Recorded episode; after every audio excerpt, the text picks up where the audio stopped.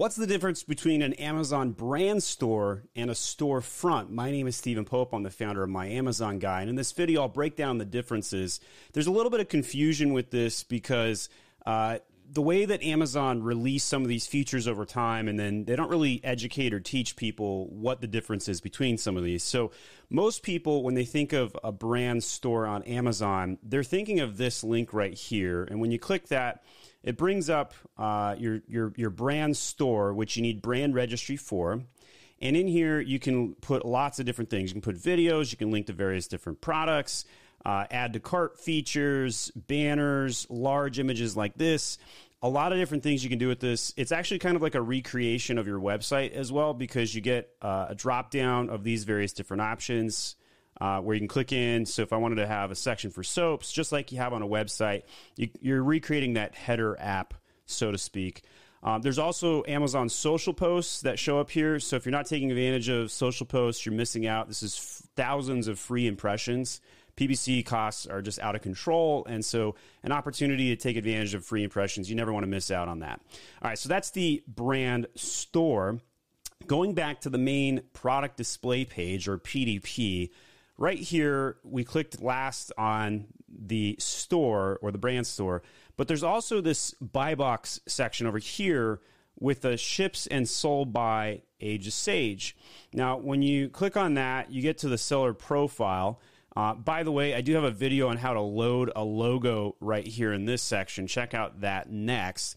Um, but when you click on visit the Age of Sage storefront, which by the way, pretty much no customers are doing this, but when you click on that, that is here we are in a technical Amazon storefront. This is different from your brand store, which you need brand registry for.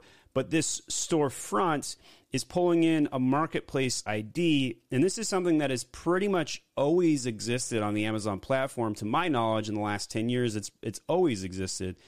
And, and consumers are not trained to come here.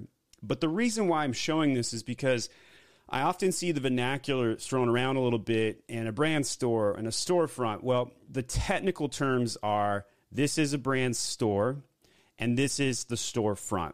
So now you know, you're a little bit wiser, uh, and you understand the technical difference. Inside of the storefront, couple of fun facts. Here, you're going to list out all of the brands on the account. So if you're selling a thousand brands, you'll see a laundry list of these. If you sell one brand, you only see one brand. So I've got Age of Sage, Holstit, Momster, and Jobst currently active at this time.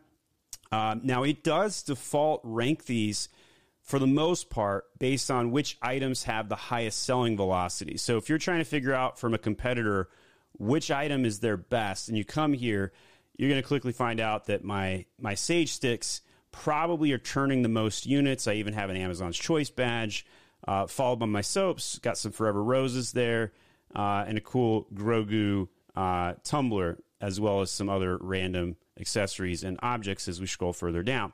So that gives you an idea um, of what what velocities are selling best. You can always validate this with a tool like Helium 10 and come in and click in the X-ray uh, to see what some of these cells look like.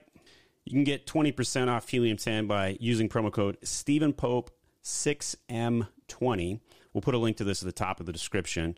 Um, I am a big fan of Helium 10. They have some of the most accurate data and the ability to see like what's selling, and you can X-ray, you can track your keywords. A lot of good information available within that tool.